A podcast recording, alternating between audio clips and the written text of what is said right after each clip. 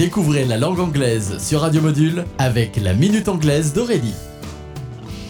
Hello, everybody. Welcome to La Minute Anglaise.